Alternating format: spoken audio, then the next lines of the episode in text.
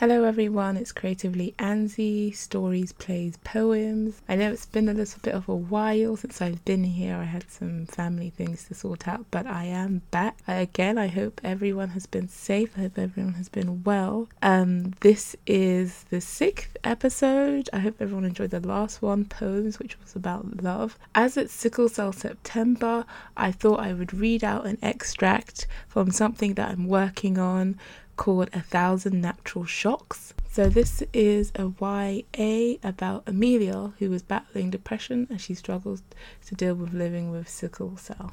You guys could read the first chapter to raise awareness for sickle cell and to really understand what it's about as well. I will be putting links in the chat to the blood fund that we're raising money for. Melanin Gamers, we will be doing a 24 hour stream on Saturday, the 19th of September, it's gonna be crazy. It's gonna be fun. And then we're gonna be doing another stream on the on Friday, the 25th of September, which would be a community, different communities getting involved to raise awareness. Again, this is for the Blood Fund, so please, please, please, let's raise awareness. Let's donate. So this is the first chapter. I hope you enjoy. Chapter one: Crisis. Amelia held perfectly still as the teacher's voice washed over her, accompanied by the persistent sound of tapping on keyboards and scratches of pens. If she didn't move, then maybe no one would notice her. Like Drax from Guardians of the Galaxy said, be so still that one became invisible, as if no one would notice a five foot ten, ten stones girl with dark brown kinky twists and a black polo neck dress, sitting hunched and immobilized in the middle of the class. But somehow it usually worked for her. It's why she sat in the middle, not at the back with the miscreants or at the front with the do gooders. She'd gone largely unnoticed here, and maybe if she kept holding still, a shockwave of pain travelled through her spinal column, instantaneously watering her eyes. She bent her head down immediately, and her head began to pound with a dangerous, brain squeezing rhythm. Her hands started shaking, vibrating really. She let go of the pen, still held tightly between her rapidly swelling fingers, and told herself to breathe. Another shockwave of pain flaring out across her chest, shooting down her arms, pulsing red hot at her elbows before dispersing into her swollen fingers, and she held the breath she'd taken in. She began to feel lightheaded. Agony or oxygen? One she feared, the other she needed. She took a shallow breath in, and a sound escaped her lips as the pain tore through her body. She felt someone's gaze on her, and even though she was going through a full blown crisis, as in she might die at any given second, her body's emotional response was embarrassment. If ever there was evidence for her being British, there it was. They looked away, and she was momentarily blinded as what felt like liquid fire on her back soared to a crescendo and was held at that high note for a long moment. Droplets of water began to splash onto the table. She squeezed her eyes shut and stopped breathing. She waited for the pain to settle, so maybe she could move, lay her head down on the table, pretend to sleep, anything so she could suffer in silence, like those Victorian women did when they quietly excused themselves to faint because their corsets were too tight. The pain wouldn't settle and her eyes wouldn't stop leaking, but she had to breathe. She took a quick breath in, crackles of fire in her lungs, and would have screamed if she had any air to spare.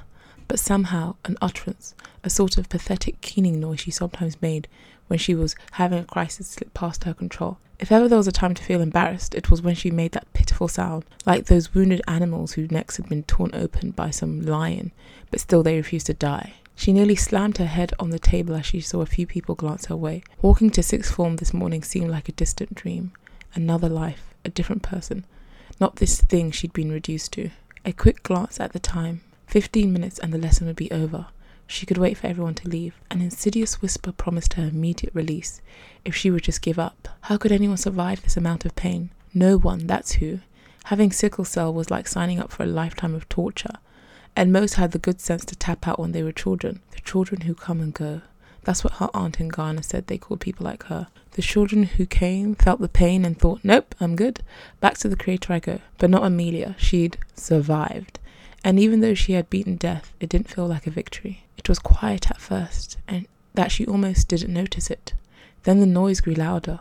So many whispers, too many voices, and the looks, she could feel it all over her body. Amelia? Her new history teacher's stern voice hovering over her.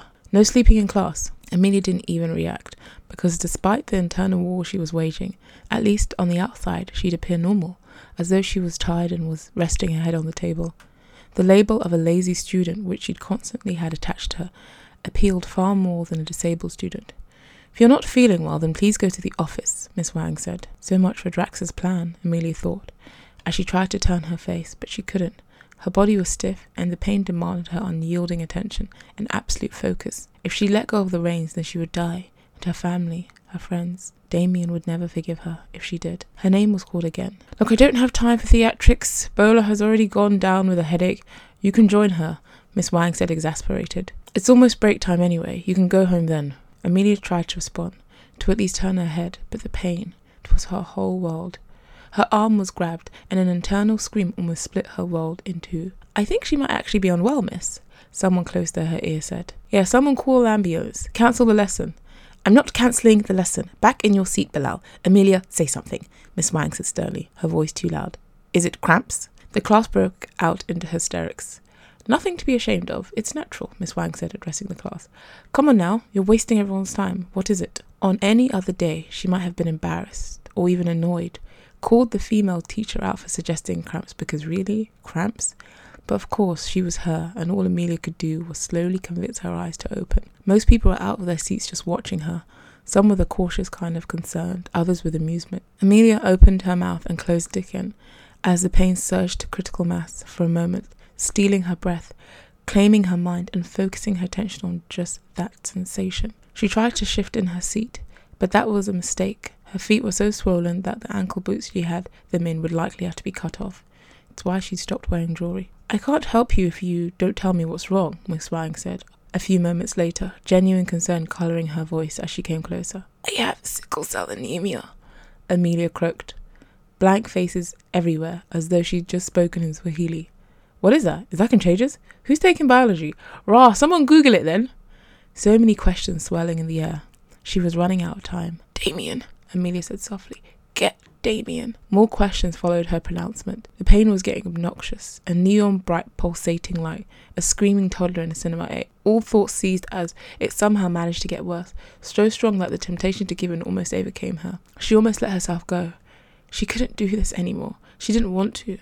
Almost 18 years of a life she was never supposed to have was more than enough. She was done because this couldn't be her future. It just couldn't. Amy, look at me, Damien said. Amelia opened her eyes slowly. The room had emptied of everyone except Miss Wang and Mr. Antancio, the first aider. We've called the ambulance. They're on their way. You can do this, Damien said, linking his fingers with hers. Amelia nodded and held on, drawing strength from his gaze. She was carted out on a stretcher in front of what seemed like the whole school. The ride in the ambulance almost unbearable, as Damien recounted a laundry list of all the things she suffered from. Then she was back in the hospital, her second home, and a calmness settled over her because she never wanted to leave. Amelia was in and out of consciousness, but she could still hear them talking. Ava's soft voice reassuring their parents that everything was fine, that it was just a standard crisis. She hadn't had a relapse, that they didn't need to come back from their holiday celebrating 30 years of marriage because once again Amelia had ruined everyone's plans by being in hospital. Don't worry, Ava stressed, her voice low, gently coaxing. Well, this is exactly why I went to a uni in London, isn't it? I can stay home until you two get back when your holiday is finished. Don't worry about Ando, he'll be fine. And he told me to tell you that he can look after himself anyway. Ava put the phone down soon afterwards and sighed deep enough to make Amelia feel guilty. Her sister had never told her she'd picked a uni in London because of her, or because of this stupid disease, ruining all their lives, taking over. I think Amelia is. I think she's had a relapse, Damien admitted quietly. And though Amelia's eyes were already closed and her body was unmoving, she felt herself pause. She hadn't even heard him come into the room. Then again, he'd probably never left. Ava sighed. I know. What? You have to tell me. I know you want to save her, but what you have to remember is that she was suicidal because of her disease, her lifelong incurable disease, which will cause her daily pain until one day that disease does finally claim her life. Ava said, the defeat in her voice making Amelia's eyes burn with unshed tears. Logically, I don't ex- logically I understand. I don't accept, but I understand her rationale. Emotionally, I can't bear the idea of losing her, and I'm not going I'm never going to give up. Ever. A slight hesitation. Even if she stopped being suicidal, she might still be depressed. I know, but I won't give up on her either. And Ava, if she has a good argument for dying, then I'm going to make an even better one for living, Damien promised. I have an idea. I don't know if she'll like it, but their voices faded away as the medication Amelia Amelia was on pulled her under again. Chapter 2 The Diary Entries. Sickle cell anemia is an inherited blood disorder. Abnormal hemoglobin causes the red blood cell to become sickle shaped. This mutation of the red blood cell causes a multitude of problems. Sickle cells are stiff and si- sticky. As a result, they block blood flow when they become trapped in the veins. They cause intense pain, high risk of infection, and often leads to organ damage and death. Amelia looked down at the words. Such a simple explanation for such a complicated disease. She hated the word disease, disabled, unabled, unworthy, sullied. Okay, going down this happy line of thinking was not going to do her any good, especially given her present situation. She was at her second home, also known as St. Mary's Hospital, Paddington, the one she was born in, and clearly her body liked this place so much that it found new and invented ways to keep returning because she was always sick. Always stop, she told herself, because stress was sickle cell's number one fan, closely followed by the cold weather. She glanced at the diaries Ava had brought, with a not so subtle note left on top to remind you just how far you've come. The idea that her sister had rifled through her diary when she was young had filled her with sense of such violation, such rage at the time. Her diary, her secrets, the only place she could truly be free, had been almost unforgivable, had almost broken their sisterly bond. Ava had apologized profusely for days, been distraught with her decision for months afterwards, but her rationale had been something Amelia had just about understood. Ava had read her diary out of desperation caused by a very real fear, not because she'd been trying to violate Amelia's sense of space, her place of peace, but because she'd been afraid Amelia would follow through on her plans to kill herself after finding a suicide note that had fallen out of her diary. As always, never doing things by half measures, Ava had even put in post it notes to the diary entries she wanted Amelia to focus on. She looked down at the nearly indecipherable scribble that her younger self thought passed as actual words when she was eight years old. Who gives titles to the diary entries anyway? Entry 1 I don't know how to be a human being. I know how to be a human crying, a human lying, a human trying, human sighing, even a human dying. But a human being, well, I can't be. Creatively Anzi. Brighton, summer, July 21st, 8 years, 7 months, and 6 days. Today, our teacher took us to Brighton. This was my first time in Brighton, and probably my last. The day started out well. I was enjoying myself, eating lots of candy floss, and chatting with my friends. The whole class was very happy. A few strangers were staring at me, and some even came up to me. They asked me why my eyes were yellow. I told them that I had sickle cell anemia and that it was one of the symptoms. One of the boys asked if I could see in yellow. I told them I saw fine. Then one of the boys whispered that it looked like someone had pissed in my eyes. They all started laughing and walked away. I guess I should be used to that by now, but still, I cried for a while in the toilets. No big deal, really. I went on like everything was fine, but I had to spoil it all by getting sick. I hate myself. Why did I have to be born a sickler? I hate that word sickler. They all call me that. Sickler, the doctors, my parents, everyone.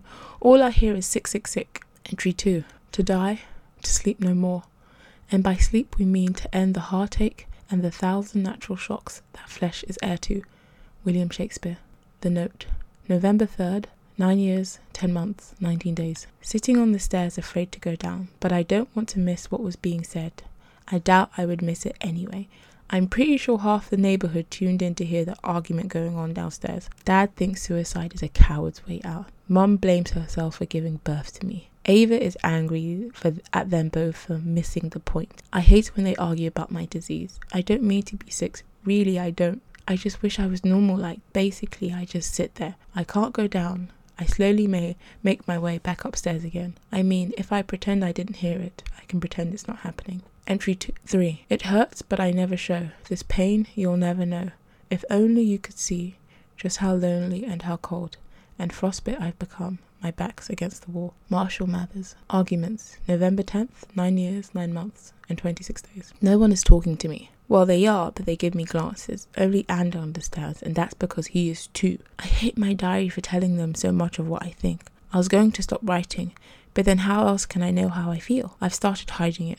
That way, even if Ava is scared, she can't read it ever again. I don't know if I can forgive her, but I had to because Ava's psychology teacher told her that reading someone's diary is the worst thing a person can do. Ava cried for almost a whole day. Mum had to pick her up from school. I told Ava the worst thing someone can do is kill someone else. She kept crying, but then I forgave her. Mum said she hates psychologists, but then she turned around and told me that I should get professional help. Maybe I should, because well, I've started shaking. Well, it happens when I'm like just about to wake up. Ava says I've been doing it in my sleep. I sort of jerk involuntarily. So now I'm even more of a freak. And they don't understand why I think living is worse than death. Anyway, good night. I have a major headache. Mum says crying is good for you, but I don't think it's good for me. I'm losing too much water, and all the stress is making me shake more in the daylight and get more aches in my body. Entry 4 Darkling, I listen, and for many a time I've been half in love with easeful death, called him soft names in many amused rhyme, to take into the air my quiet breath. Now more than ever seems it rich to die, to seize upon the midnight with no pain. John Keats. Therapy, November 15th, 9 years, 11 months, 10 a.m. I'm going to see a therapist today. Either that or be taken into hospital and placed on suicide watch. So says mum.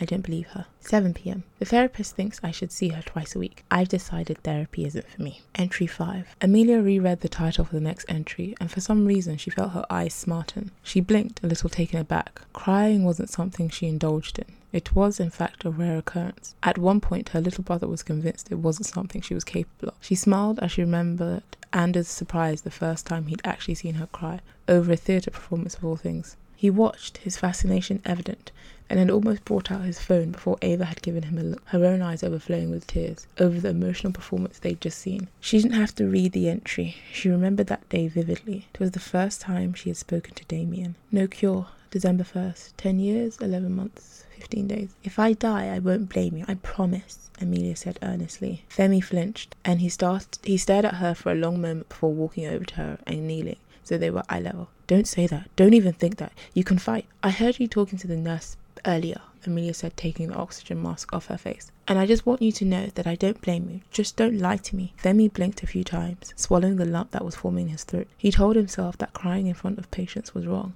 especially children who looked at him with eyes aged beyond their years. I'm going to call your parents. I'm, I'm going to make sure they are here, he promised, taking her hand, and he saw her try and hide a wince as the monitor beeped. Femi let go immediately. You don't always have to be so strong. It's okay to tell me when it hurts, he said, annoyed at himself for letting his voice break, angry at the world for wanting to even try and take this little girl's life, and powerless in his need to save her. It hurts all the time, so I have to be strong all the time, Amelia said, her voice modulated, her gaze unwavering. Femi felt the moisture build in his eyes as he held her gaze. He carefully put the oxygen mask back on her face. It's okay, she said, reaching forward and patting him on the arm lightly, as if he needed reassuring, as if the action didn't cost her everything. He didn't even want to imagine the level of pain she would have endured to become that resilient. I'm going to call them. I'm, I'm going to. He trailed off as she shrugged, as though it didn't matter. He hesitated a moment before walking out. Amelia stared at the glow in the dark stars on the ceiling. It wasn't like the real night sky, but it was close. As close as she was ever going to get to the sky again. Her brow frowned she looked down at the foot of her bed was a boy she'd seen around the hospital a few times. You really scared him, you know that, the stranger said. I didn't mean to, Amelia responded. Aren't you scared? The stranger asked quietly. Of? Of dying, everyone is. Why would I be scared of something I know is going to happen anyway?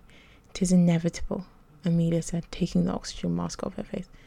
Just because it's going to happen doesn't mean it's not still scary. Like getting an injection is going to hurt you knowing it is, doesn't mean it makes it less hurt he said. Maybe, but they call death the final sleep, and isn't sleep peaceful? I wouldn't mind some peace. I don't like sleeping, he said petulantly.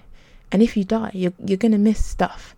He paused and looked thoughtful. Wouldn't you miss your family? Maybe things you would like to do or eat, like sweets and chocolate? I will miss that stuff. Then why do you want to die? I never said I wanted to die, Amelia said breathlessly. Her chest was beginning to burn, but she refused to stop talking. I just, you just think that death is easier than life. She didn't answer him, and they lapsed into silence. What's wrong with you? the boy asked. I have sickle cell anemia. It's a disease that makes my blood.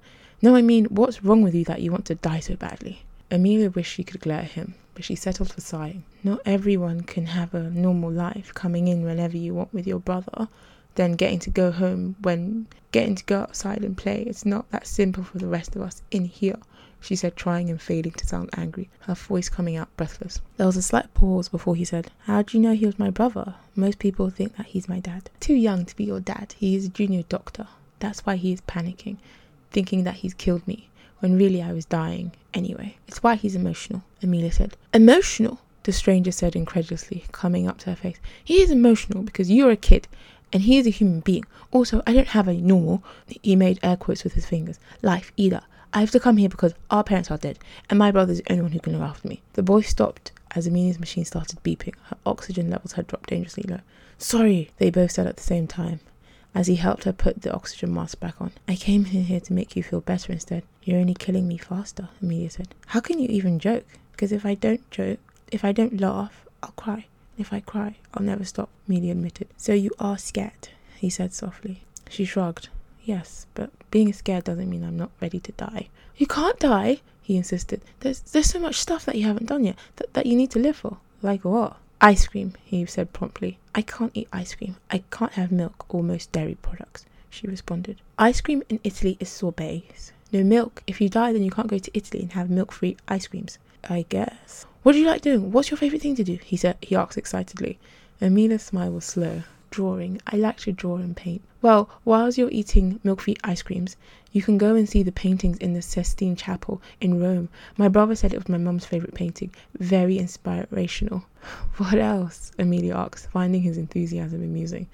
The stranger's eyes lit up as he sat down, and for some strange reason, he linked his fingers with hers before he began to list the different things she could do and see if only she would live. Damien, what are you doing in here? Don't you see that she's in pain with what with where you are sitting? Femi asked, walking into the room almost twenty minutes later and pulling his brother off her bed. The stranger, Damien, looked at her in surprise. It was worth it, Amelia whispered. Your family is here, Femi said softly. You can do it, Amelia interrupted. You can save my life if you want to. It's it, it's not that simple, Femi began hesitantly. Okay, Amelia acquiesced. Entry 7 The Temple. April 18th. 11 years, 4 months, 3 days. Today was my first visit to a Buddhist temple. I finally understand the draw of these places. It was a class trip with religious studies. We're visiting different religious buildings. The Buddhist temple is amazing. I don't think I can describe it. They make you feel welcome.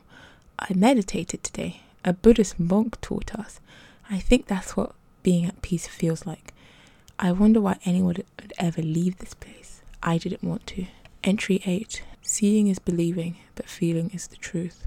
Thomas Fuller. Healing. July 3rd. 11 years, 7 months, and 18 days. I never knew life could be bearable. I don't think of dying at every moment of every day. I think of meditating. I think that God would be angry if I took my own life when God has done so much to keep me alive. But then I think of life being easy if I wasn't in it. There is no cure. I meditate. I have long conversations about the value of life with Ava. I also talk to Damien. He's become my friend. He's going to start attending my school. I know I've said this before, but Damien is an orphan. I've never met an orphan before, but Damien said he doesn't see himself as an orphan because he can't remember his parents, unlike Femi, who knew their parents before they died in a plane crash. Damien doesn't hate planes, even though I would be scared of them. He's very brave, and he even offered to meditate me. Entry 9. For now, Everything just seems so right. And how you make the darkness seem so bright. Feeling like everything's gonna be alright. Jermaine Cole. I hope. May 5th. 12 years, 4 months, and 20 days. I pray to God to forgive me. I meditate with Damien. It's become our thing we do. I want to be a better human being, but I was born this way. How can I change what I am? I meditate and I pray. Ava has faith that one day I'll wish to stay on earth. She thinks that since I don't talk about my own funeral, then I must be getting better. I think about dying and I become confused. I know the facts, the statistics. I felt it. Death and I are friends. I use the skills I learnt from meditating when I feel a crisis coming on. It helps me endure the mind numbing pain. I go to this place I call the circle. Mind over muscle. If my mind is strong, then my body can be. I meditate, I pray, I hope. Chapter 3 Apologies. Amelia understood why Ava had chosen those entries. It told a nice story. Depressed girl is sick, almost dies, but hooray, she gets better, and as, and as a bonus is no longer depressed. The end. Amelia wished she could live inside the very last page, when she was hopeful, when she had found a way to beat her disease, when she had won. But what was but what was the victory in living if she had to live like this? She put down her diary and stared at the mortuary white walls with resignation. She wasn't alone in the bay that could house four patients. She had never been to this ward. She had aged up from peds a few months ago and was transitioning to adult wards. Why they didn't have teenage wards had always confused her. Either you were a child or an adult, no real middle ground.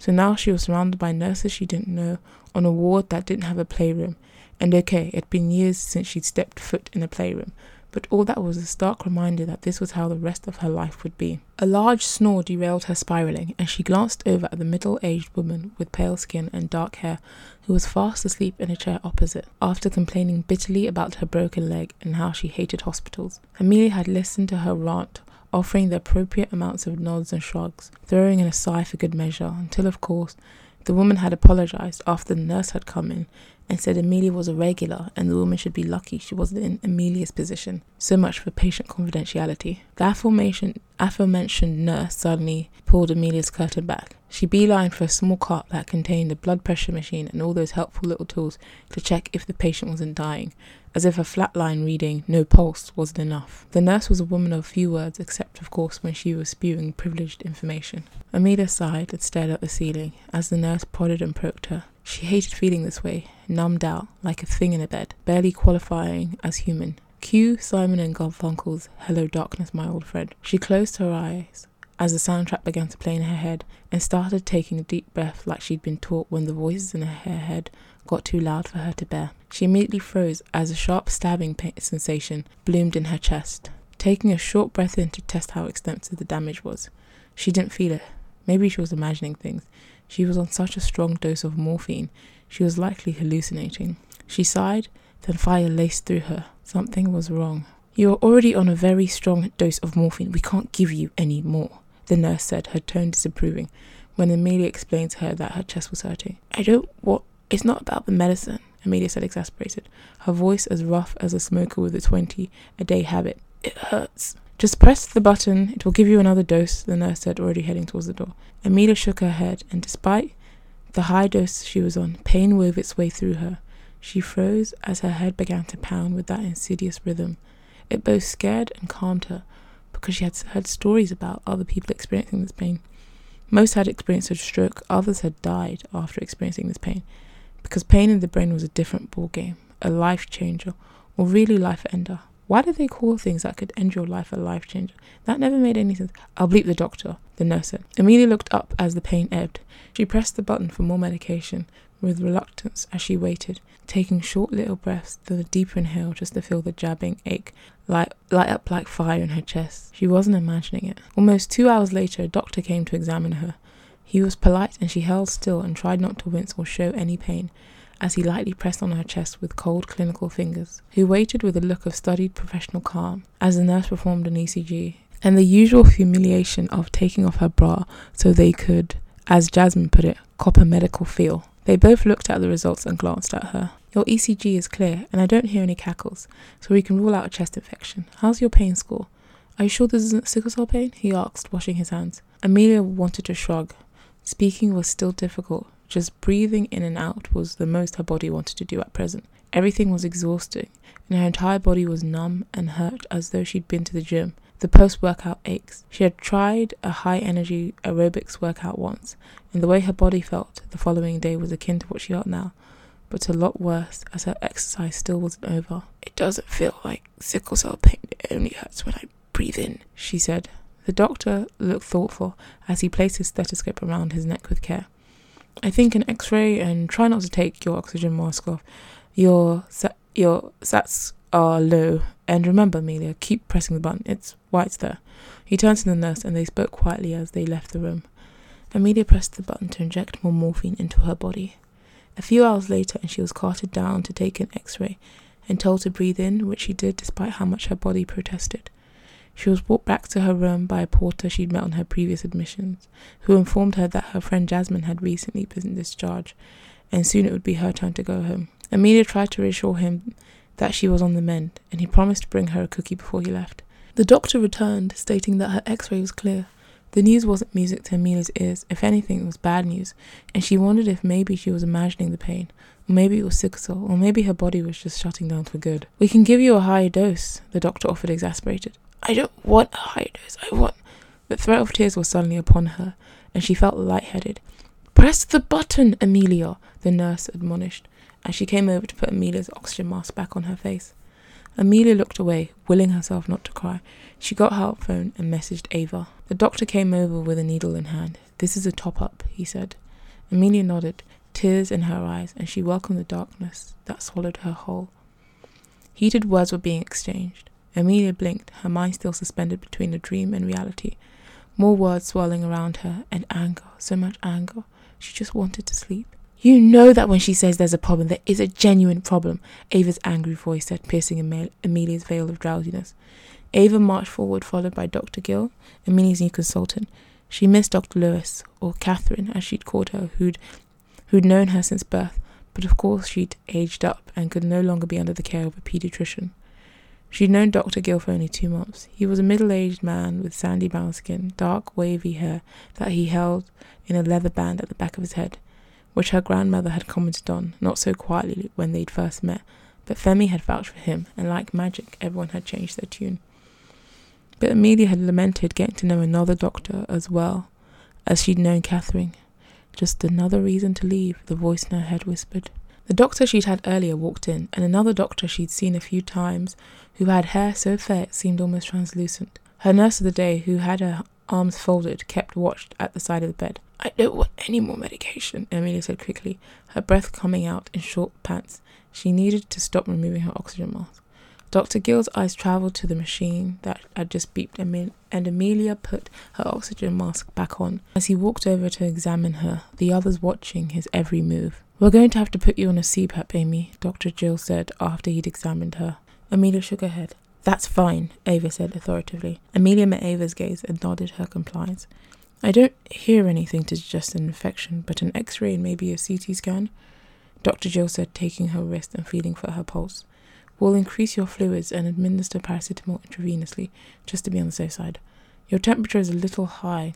He wrote in her medical file and gave her arm a little squeeze before leaving with the others. I'm sorry it took so long to get here, Ava said, once the others had left. I was taking a test at the end of end of year stuff, and I got your message. Damien is picking Andrew up from school. I came as soon as I got the message. I'm sorry. Don't apologize. It's not your fault. These doctors are so useless. Ava fumed. I wish Femi still worked here. It's like we can't get anything done without Dr. Gill being around. Honestly. Sorry about that. Amy, stop apologizing. Ava said sternly, tucking one of her long braids behind her ear. Tell me about this pain. Pain. Are you sure it isn't sickle cell, just a different type? Amelia sighed and described the pain she had been feeling as they waited for the porter to take her down for another x ray, which Dr. Gill confirmed was clear but he still scheduled the CT scan for the morning. Damien and Anda walked in just as Dr. Gill was leaving. How's Femi? Dr. Gill said, asked brightly. He's very well. He really likes his rotation, Damien said. They have a really good renal department over there, but I'm sure we can steal him back, Dr. Gill said. If you believe that, Damien said, and Dr. Gill laughed as he left. How are you doing, Amy? Anda asked. Good, Amelia said, attempting to smile. How was your school today? Anda sighed dramatically. It was so long. Can I play on the Switch, please? Not until after you finish the homework you got from school, Ava said. Anda shared a mournful look with Amelia, who promised him a cookie her porter had left her if he completed his work. How are you? Damien asked, as Ava ushered Andrew away to a table to begin his work. Amelia nodded, but Damien didn't look like he believed her. What about this new pain? Probably sickle cell, Amelia said offhandedly. You don't believe that, though, he pressed. Have you eaten? How's your pain? I thought Femi was the doctor, Amelia said, almost smiling. Damien laughed. I got you a few books to read. I got you fresh clothes and some plain food to eat, Luke said as well, but you need to eat something substantial, Ava, Ava said at the same time. Thank you, and I'm sorry. Don't apologize, Ava said. Amelia nodded and just watched as Anda quietly did his work on the table. He was sat on a chair so big his short little legs were swinging several feet off the ground. Ava packed away numerous changes of clothes into the cabinet Amelia had been given, and Damien brought out a few books and her sketchbook. They were right she shouldn't apologize because the words weren't enough. Chapter 4 The Diagnosis. Three x rays and two CT scans later, her consultant was finally able to tell her what was wrong. It's a PE, Dr. Gill said, his face serious, rolling up his sleeves to reveal a small tattoo on his upper forearm. It was a stiletto of a camera. A pulmonary embolism, a blood clot. You have two, one in each lung. Amelia nodded along with what he said. No music this time because her mind was empty a vacant space where her thoughts usually went. You'll have to do this clinic every week to check your INR levels are stable. It was too much information for her numbed mind to process, and the full face CPAP was doing a very good job at drowning out their voices. More pills, something called warfarin, and if that wasn't bad enough, she'd have to start injecting herself at home. It was a pity she wasn't into drug dealing. The sort of supplies that they were set to give her would surely rival anything Ghost or Tommy ever had access to. Don't worry, the nurse will show you how to inject yourself. I know you're not squeamish, and the pain is nothing to you. I'm sure you won't even feel it, Dr. Gill said, smiling. Ava smiled encouragingly. It seemed like Damien was going to say something when her dad stuck his head around the door. Amelia burst into tears. How's my warrior? he asked, embracing her, and Amelia cried harder as her mum walked in and hugged her. She cried herself into an exhausted sleep, her dreams warped and disturbed. She woke to find her parents and her grandmother talking with Dr. Gill, their faces etched in concern. Ava was talking to Faye, Hamza, and Damien. The guilt she felt at seeing all her friends and family was almost overwhelming, that her eyes smartened again, and she couldn't stop the tears from falling. Mum turned and noticed and rushed over, fussing over her, looking at Dr. Gill to do something. How's the pain, Amy? Dr. Gill asked as they all descended on her. Amelia shook her head, taking deep, painful breaths in, trying to will herself to stop crying. She could probably fill several saline bags with the amount of tears she'd said. She really didn't want Faye and Hamza witnessing this. They both hated hospitals, but had messaged saying how sorry they were that they hadn't been in school the day she'd had a crisis. Fine, everything is fine, Amelia said. It's not fine, Ava said angrily. If you're in pain, you should have you should say something, and they will believe you. She cast an angry glare at the doctor who had initially sent for an X-ray. Amelia shook her head, her face heating up, as she felt all their eyes on her. Her parents looking tired, having flown hours last night, probably having little to no sleep. Ava clutching her notes from a lecture she'd likely just come back from, and Damien, his gaze concerned. It was too much. She was too much. If she wasn't there, they could all lead their lives. Where was Ander, who had dropped him off at school? So much on hold because of her, and she was still demanding more of their time. She pressed the medication button. That's good, Dr. Gill said encouragingly. Try to stay on top of the pain. Don't just press when the pain is already unmanageable. It's why it's there. I know you hate using it, but that's how you get better. Mum patted Amelia's Amelia's arm gently, tears in her eyes. She's very strong, Dad said proudly. I know, Dr. Gill said, also proud. Amelia nodded as she swallowed the lump in her throat, trying to appear as strong as they thought she was. Thank you for listening, everyone. And of course, it's Sickle Cell September. Sickle Cell is obviously very important to me. I will put links down to the Blood Fund. Melanin Gamers is raising money for the Blood Fund, which supports sickle cell anemia. Please, please, please support that. Everyone knows how much sickle cell anemia means to me and things like that. We will be doing the 24 hour stream and the community stream on the Melanin Gamers Twitch, so please do check that out. If you want to know more, I will provide links for that. Thank you. It's good to be back as well, and I'm glad I'm back for a good cause too. As obviously, please check out my socials. Um, I'm Creatively Anzi on Twitter, Creatively Anzi on Instagram. See you all later. Bye, and happy Sickle Cell September.